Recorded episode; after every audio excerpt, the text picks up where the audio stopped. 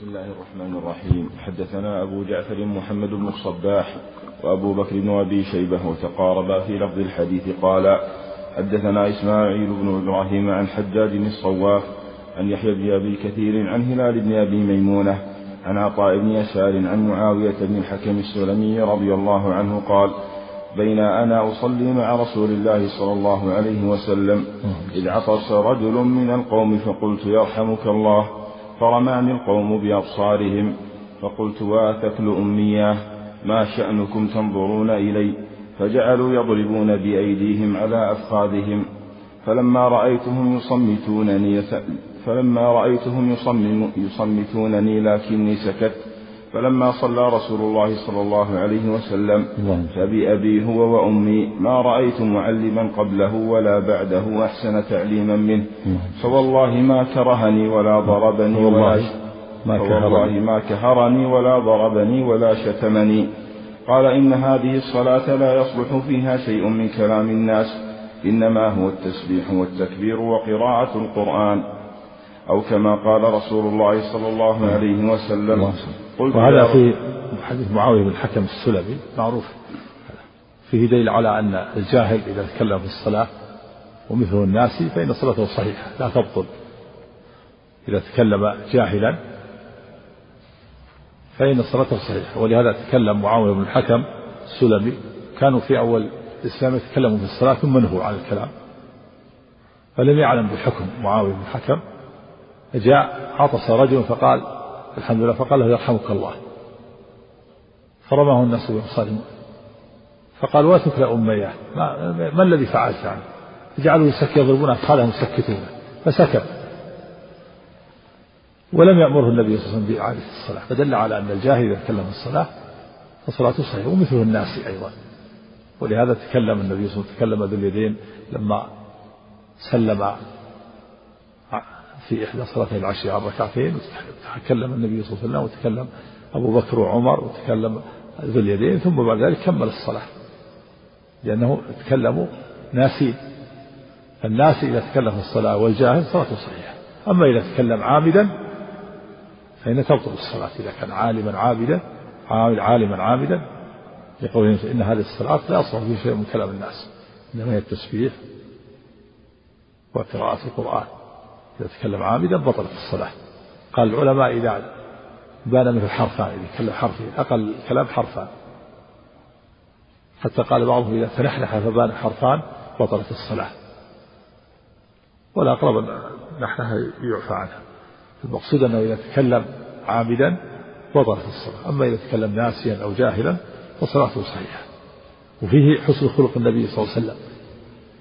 قال معاذ بن الحكم والله ما كهرني ولا ضربني ولا شتم.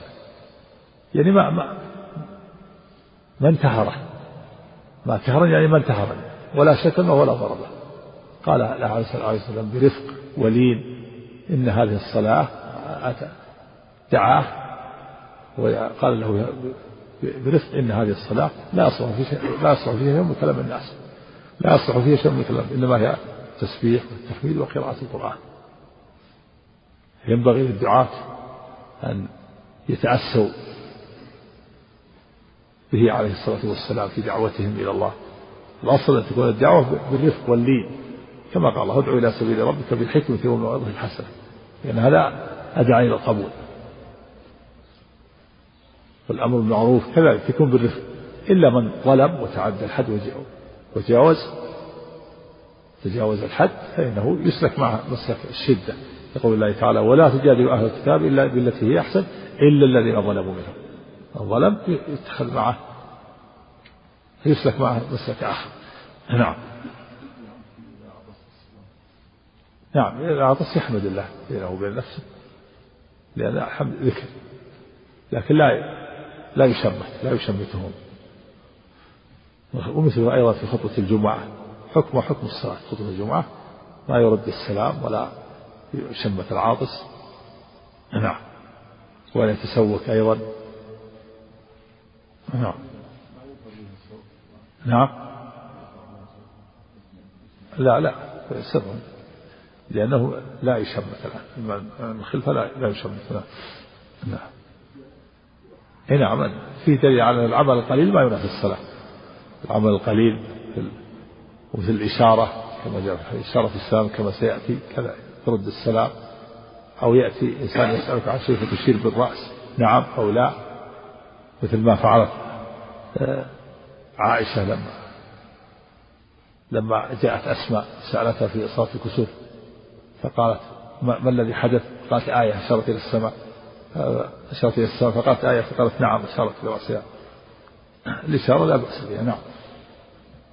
قال إن هذه الصلاة لا يصلح فيها شيء من كلام الناس. إنما هو التسبيح والتكبير وقراءة القرآن أو كما قال رسول الله صلى الله عليه وسلم قلت يا رسول الله إني حديث عهد بجاهلية وقد جاء الله بالإسلام وإن منا رجالا يأتون الكهان قال فلا تأتهم قال ومنا رجال يتطيرون قال ذاك شيء يجدونه في صدورهم فلا يصدنهم نعم هذا في تحريم الكهانة تحريم التطير.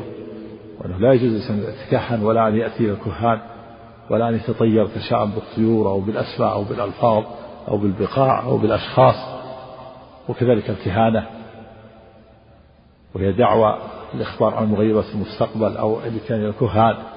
قد جاء في الحديث من أتى عرافا فسأله عن شيء لا تقبل له صلاة أربعين يوما. فإنه ما أتى كاهنا فصدقه بما يقول فقد كفر بما أنزل على محمد صلى الله عليه وسلم.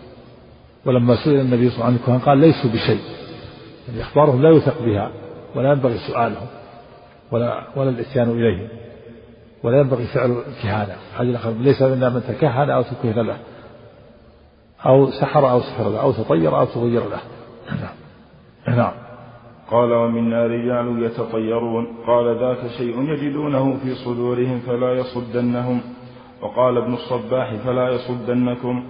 قال قلت ومنا رجال يخطون قال كان نبي من الأنبياء يخط فمن وافق خطه فذاك. قال وكان فيه منع من, من الخط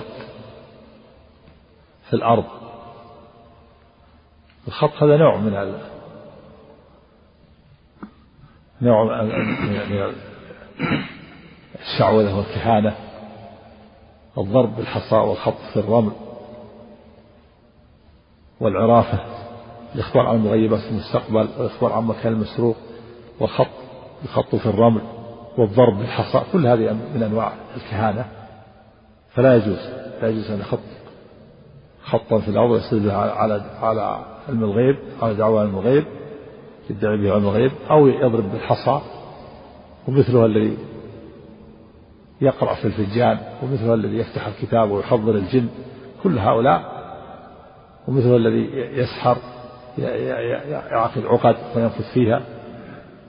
كل هذا من أنواع الشعوذة السحر والكهان الذي يخبر عن الغيب في المستقبل وله رأي من الجن. فلا يجوز التكهن ولا الكهان ولا إلى السحرة ولا إلى العرافين ولا إلى المنجمين الذين ينظرون في النجوم ويستدلون بها على دعوى يدعون بها شيئا من علم الغيب. ومثل الخط في الأرض. خط يخطون خطوط يستدل بها على شيء من المغيبات. أو يضرب بالحصى. وفيها النبي قال كان نبينا خط فمن وافق خطه فذاك المعنى من وافق خطه فهو مباح له لكن لا يعلم خط ذلك النبي. وإذا كان لا يعلم دل على أنه لا يجوز والمعنى أنه لا يجوز الخط لأنه لا يمكن أن يعلم خط ذلك النبي. والمقصود من هذا بيان أن ذلك النبي الذي كان يخط عليه الصلاة والسلام فإنه مباح له وأنه على شرط فمن وافقه فهو مباح له. ومن لم يوافقه فهو ممنوع. ولا يستطيع أحد أن يعلم أنه وافق خط ذلك النبي. والمعنى أنه لا يجوز الخط مطلقا لأنه لا يعلم موافقة ذلك النبي. نعم. قال وكانت لي جارية ترعى غنما لي قبل أحد والجوانية فاطلعت ذات يوم فإذا الجوانية قبل. مكان قبل أحد في المدينة. شمال أحد نعم نعم فاطلعت ذات يوم فإذا الذيب قد ذهب بشاة من غنمها وأنا رجل من بني آدم آسف كما يأسفون. يعني أغضب أغضب مثل ما يغضبون. تأثر نعم. لكني صككتها صكة. فأتيت رسول الله صلى الله عليه وسلم فعظم ذلك علي. قلت يا رسول الله أفلا أعتقها؟ قال ائتني بها. فأتيته بها فقال لها أين الله؟ قالت في السماء. قال من أنا؟ قالت أنت رسول الله. قال أعتقها فإنها مؤمنة. نعم وفي هذه القصة أن معاوية الحكم له غنم وله جارية. جارية عبده أمه مملوكة له. كان في جواري وكان إماء لما كان الجهاد في سبيل الله كان يجاهدون في سبيل الله. ثم إذا إذا غلبوا الكفار وانتصروا عليهم صارت أموالهم غنيمة لهم. وصاروا يسترقون الرجال والنساء ويتوالدون ويكونوا أرقاء هذه رقيقة. أمة أحتمل أنها اشتراها وجاءت من الغنيمة جعلها على الغنم ترعى الغنم. فاطلع مرة عليها من بعيد فرأى الذئب أخذ شاة فغضب وتأثر وقال وجاء وصكها ضربها فلما أخبر النبي صلى الله عليه وسلم عظم ذلك عليه وأنكر عليه. فقال رسول أفلا أعتقها يكون كفارة؟ فقال ائتني بها. فأتاه بها فسألها. قال أين الله؟ قالت في السماء. قال من أنا؟ قالت أنت رسول الله. قال أعتقها فإنها مؤمنة.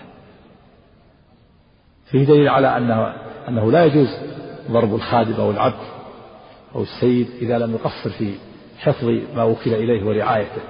ما قصرت مسكينة ما قصرت. الذئب غلبها و... و... وأخذ شاة بدون اختيارها وما ما استطاعت منعه. وما قصرت في حفظها ليست نائمة ولا بعيدة عن الغنم. لكنه تأثر وضربها وصكها. يدل على أن العبد أو الأمة أو السيد أو الخادم إذا لم يقصر في حفظ ما وكل إليه فإنه لا يلام ولا يضرب. وفيه دليل على على أن الكفارة لمن ضرب عبده خادمه أن يعتقه قال أفلا أعتقها؟ وجاء في حديث آخر في معناه في قصة أخرى أنه لم ضربه وأعتقه. قال النبي صلى الله عليه وسلم أما إنك لم تفعل لو لم تفعل للفحتك النار. أما إنك لو لم تفعل يعني لم تعتقه للفحتك النار. دل على أن عتقها كفارة تكفر هذه الخطيئة وكونه ضربها بغير حق وصكها بغير حق. وفيها أيضا فائدة عظيمة تتعلق بالعقيدة والرد على أهل البدع وهو أنه هو أن الله في السماء وأن الله في العلو. والسماء يطلق على العلو وله سبحانه أعلى العلو وهو فوق العرش.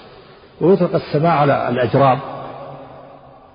المبنية وهي السماوات وفوقها العرش والعرش أعلاها والمعنى أن الله فوق العرش. فيه الرد على أهل البدع الذين من الجهمية والمعتزلة الذين يقولون إن الله في كل مكان تعالى الله عما يقولون. هذا كفر وردة. يقولون في كل مكان نعوذ بالله. في كل مكان يقولون في السماء وفي الأرض وفي كل مكان. وبعضهم ينفي النقل يقول لا داخل العالم ولا خارجه ولا فوقه ولا تحته ولا مبين له ولا مخيف له ولا متصل به ولا متصل به. إيش يكون؟ هذا العدم نعوذ بالله. قال الجهمية طائفة طائفة تنفي النقيضين تقول لا داخل العالم ولا خارجه وطائفة تقول في كل مكان وينفون العلوم. وفيه دليل على أنه على أنه يسأل عن الله بأين؟ قال أين الله؟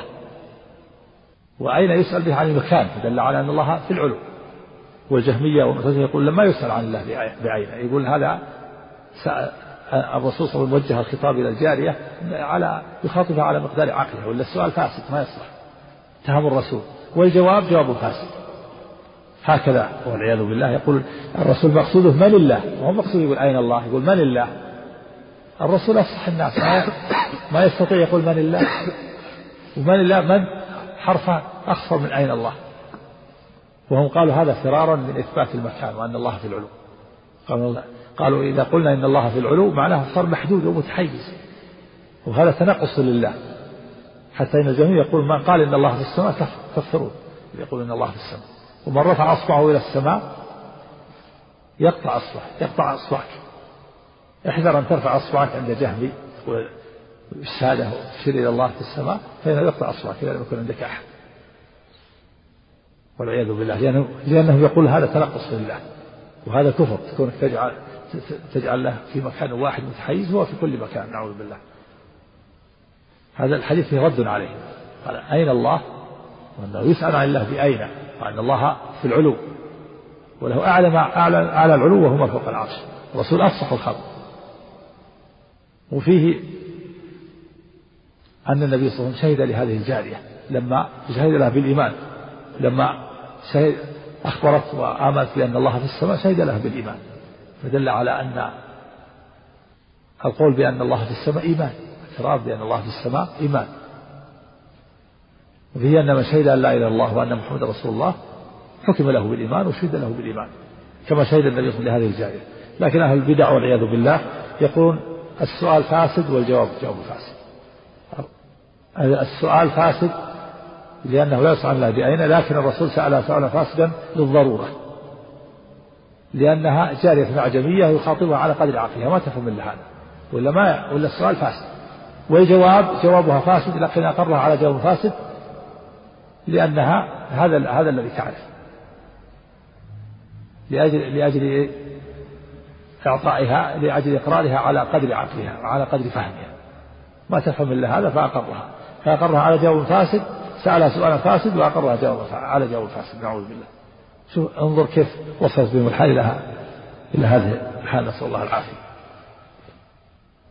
هذا من أدلة أهل السنة والجماعة قاطبة على أن الله في السماء وأن الله في العلو وأنه يسأل عن الله بعين وأن يسأل له أعلى العلو. ومن أنكر أن الله في العلو فقد كفر. سئل الإمام أبي حنيفة رحمه الله عمن يقول لا أدري الله في السماء وفي الأرض؟ قال كفر.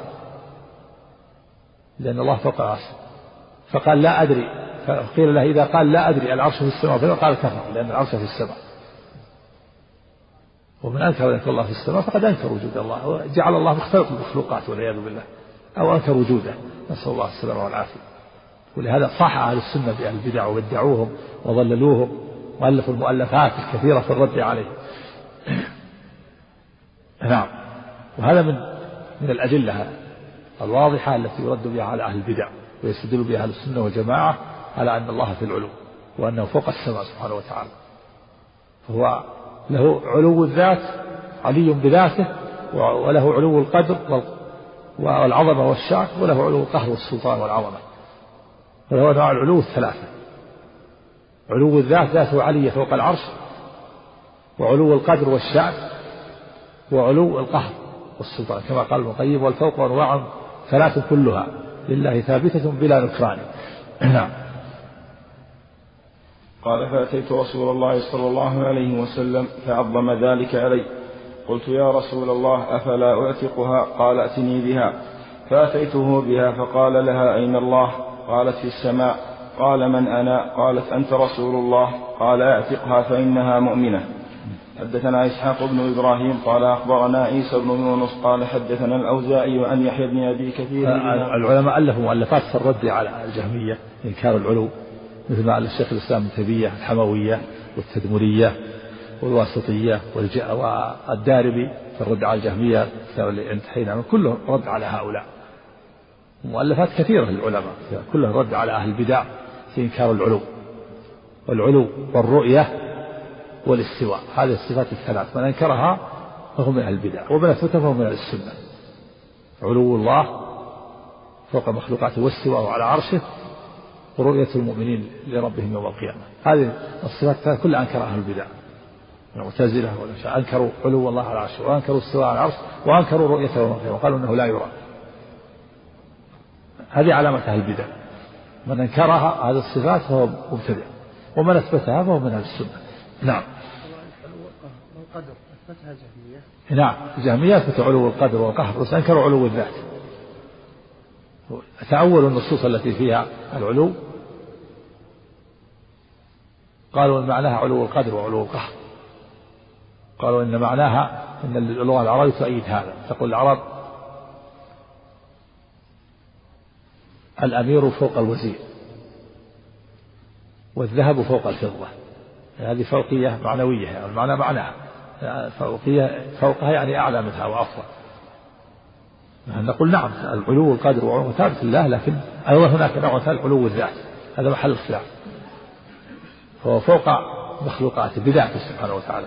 فوق العرش التي هي أعلى المخلوقات وسقف المخلوقات وله علو القدر والعظمة والشان وعلو القهر والسلطان. نعم.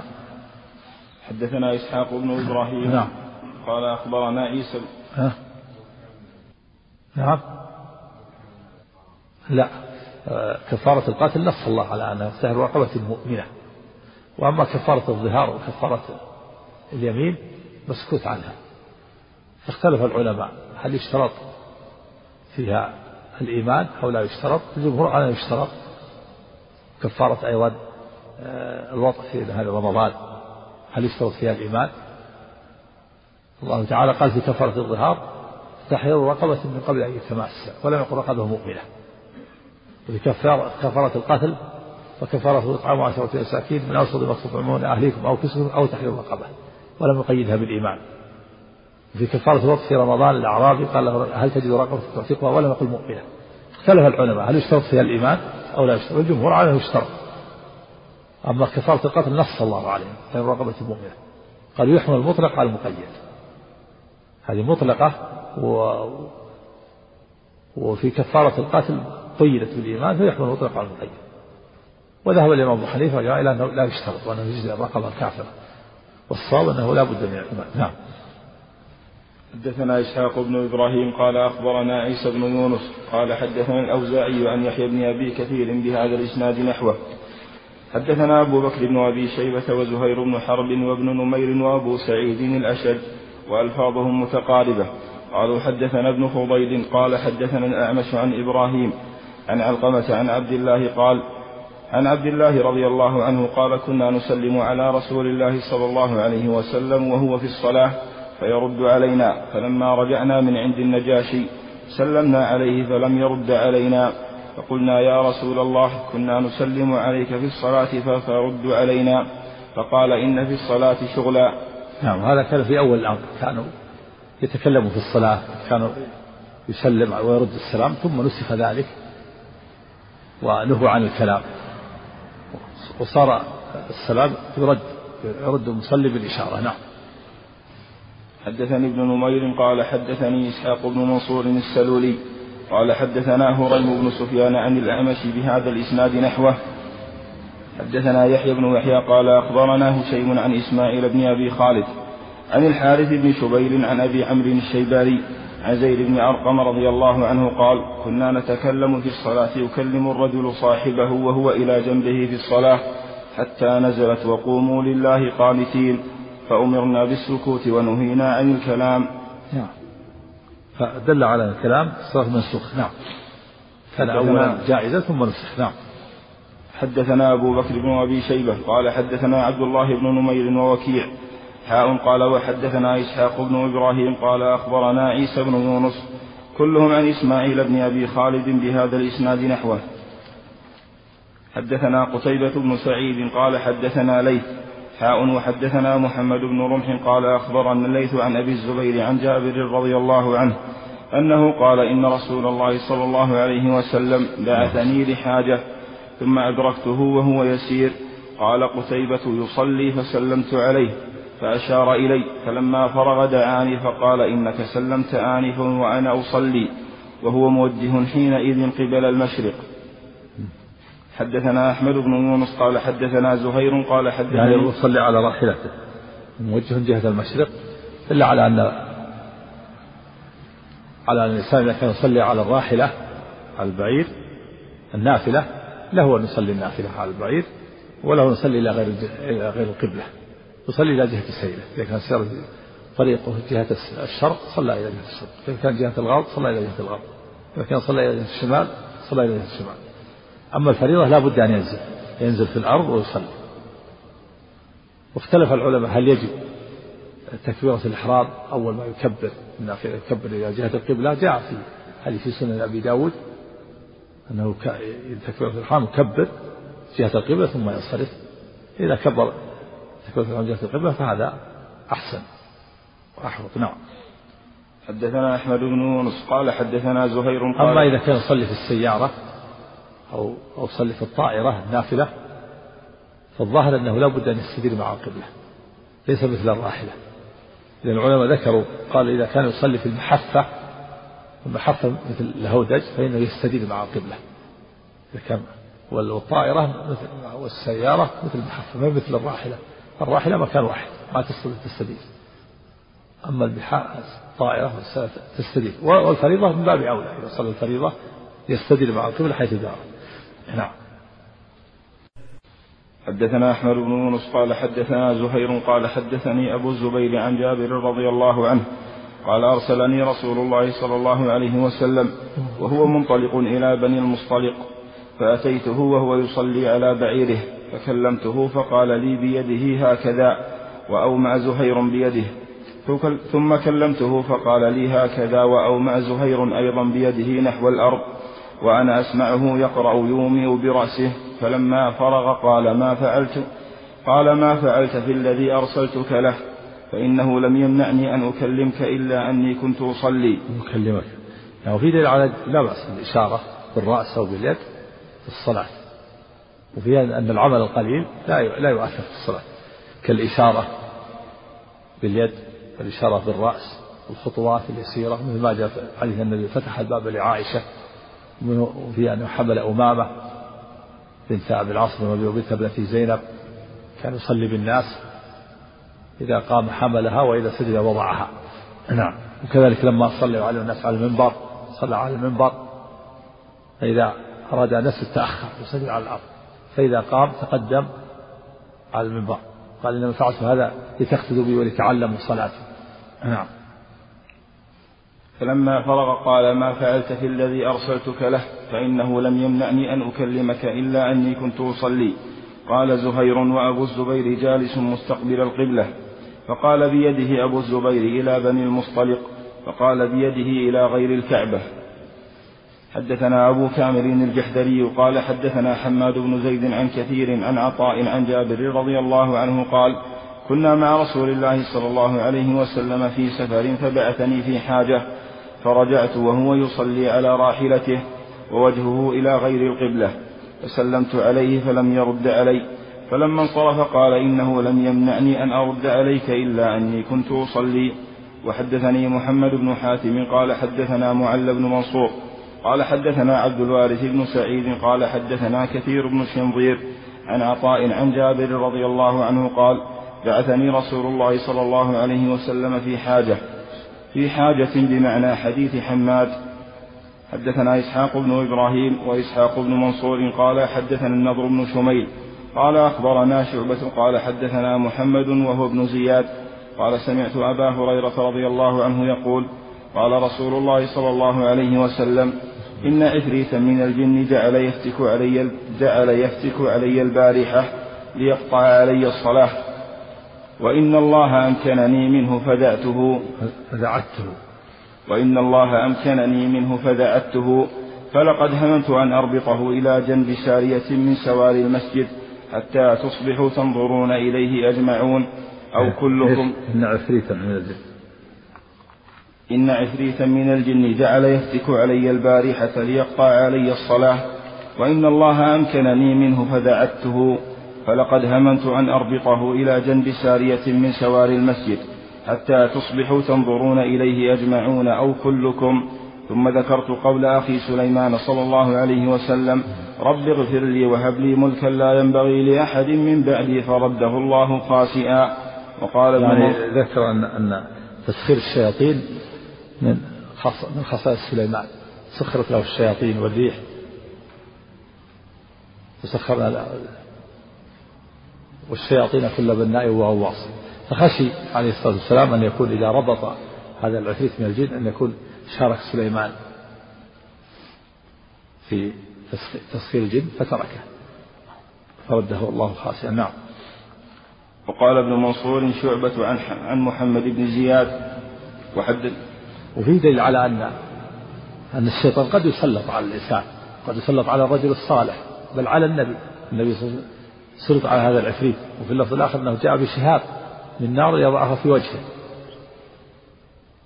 فاستعاذ بالله منه ولعنه كما سيأتي نعم. نعم لا في دليل على أن الشياطين والجن قد قد يرون قد يراهم الإنس بعض الأحيان وقد صوروا. لكن الغالب أنهم لا يرون.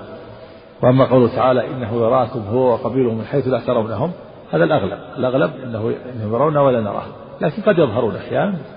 فيراهم الإنس. لكن على قلة. نعم. نعم.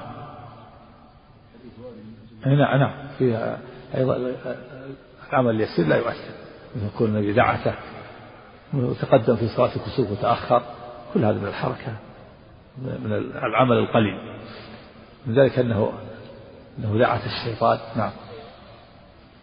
حدثنا محمد بن بشار قال حدثنا محمد هو ابن جعفر حاء قال وحدثناه أبو بكر بن أبي شيبة قال حدثنا شبابة كلاهما عن شعبة في هذا الإسناد وليس في حديث ابن جعفر قوله فدعته وأما ابن أبي شيبة فقال في روايته فدعته وحدثني محمد بالدال بالدال. نعم.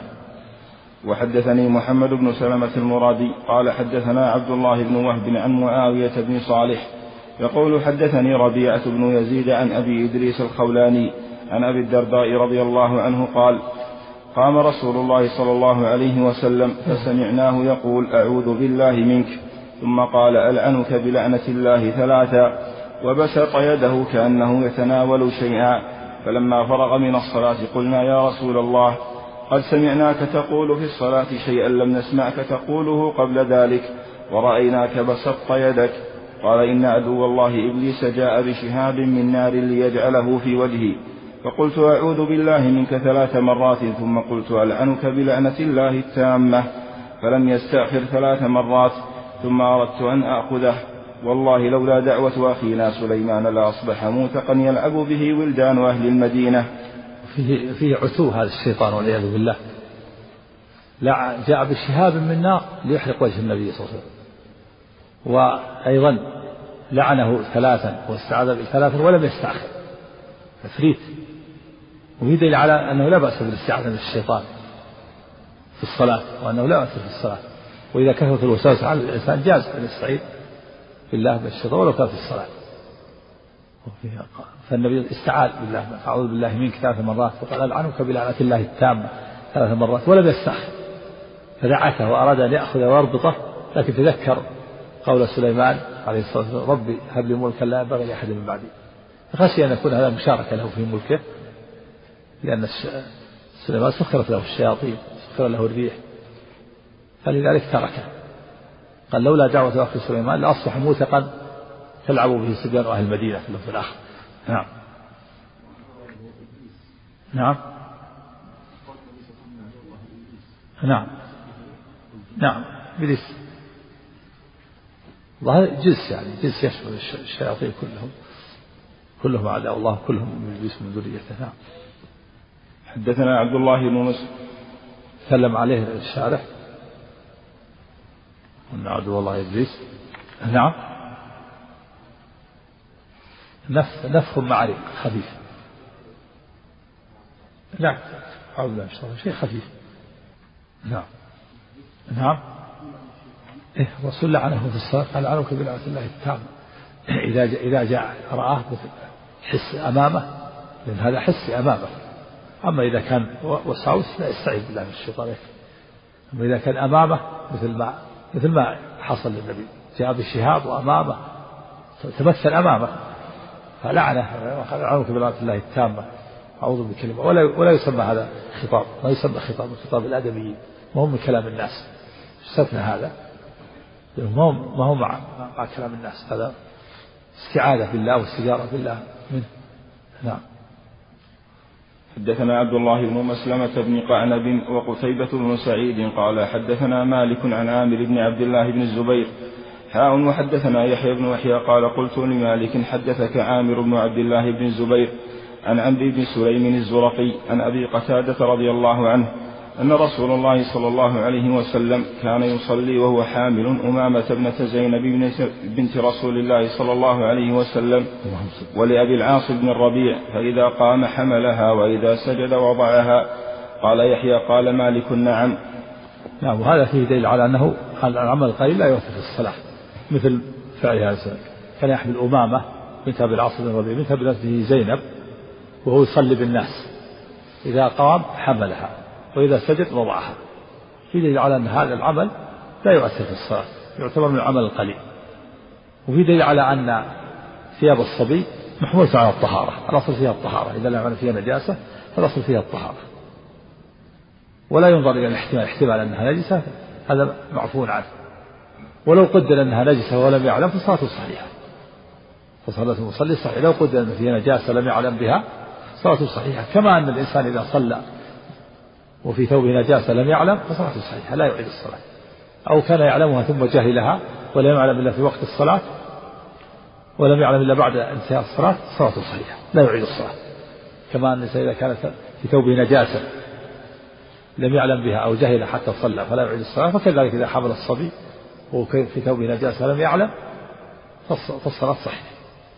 أما إذا علم في أثناء الصلاة فإنه لابد أن يتخلص من النجاسة. إن كان النجاسة في ثوب يمكن إلقاءه ألقاه إذا كانت في غسرة أو في منديل يلقيها ويستمر في صلاته. أو كان في نعلين خفين اخلعه أما إذا كانت في ثوبه الذي عليه ولا, يمكن قطع الصلاة وغسلها أو أبدلها. والدليل على هذا أن النبي صلى الله عليه وسلم صلى في عليه أذى. فأخبره جبريل أن فيه ماذا فخلع في أثناء الصلاة ولم يعد أول الصلاة. دل على الإنسان إذا صلى أو في يوم صلى الله عليه فصلاته صحيحة. نعم. حدثنا محمد بن أبي عمر قال حدثنا سفيان عن عثمان بن أبي سليمان وابن عجلان. سمع عامر بن عبد الله بن الزبير يحدث عن عمرو بن سليم الزرقي عن أبي قتادة الأنصاري رضي الله عنه قال رأيت النبي صلى الله عليه وسلم يؤم الناس وأمامة بنت أبي العاص وهي ابنة زينب بنت النبي صلى الله عليه وسلم على عاتقه فإذا ركع وضعها وإذا رفع من السجود أعادها. حدثني وفيه رفق النبي صلى الله عليه وسلم وشفقته على الأطفال وعنايته ورحمته عليه وتواضعه عليه الصلاة والسلام. لم لم يأنف من هذا الشيء. يحملها. ويضع وثبت أن حسن الحسين أن أن إحداهما ركبه وهو ساجد. فتأخر عليه الصلاة والسلام السجود. ولما سبق أن ابني هذا ارتحلني يعني جعلني راحلا هذا من شفقة عليه وعنايته وتواضع عليه الصلاة والسلام.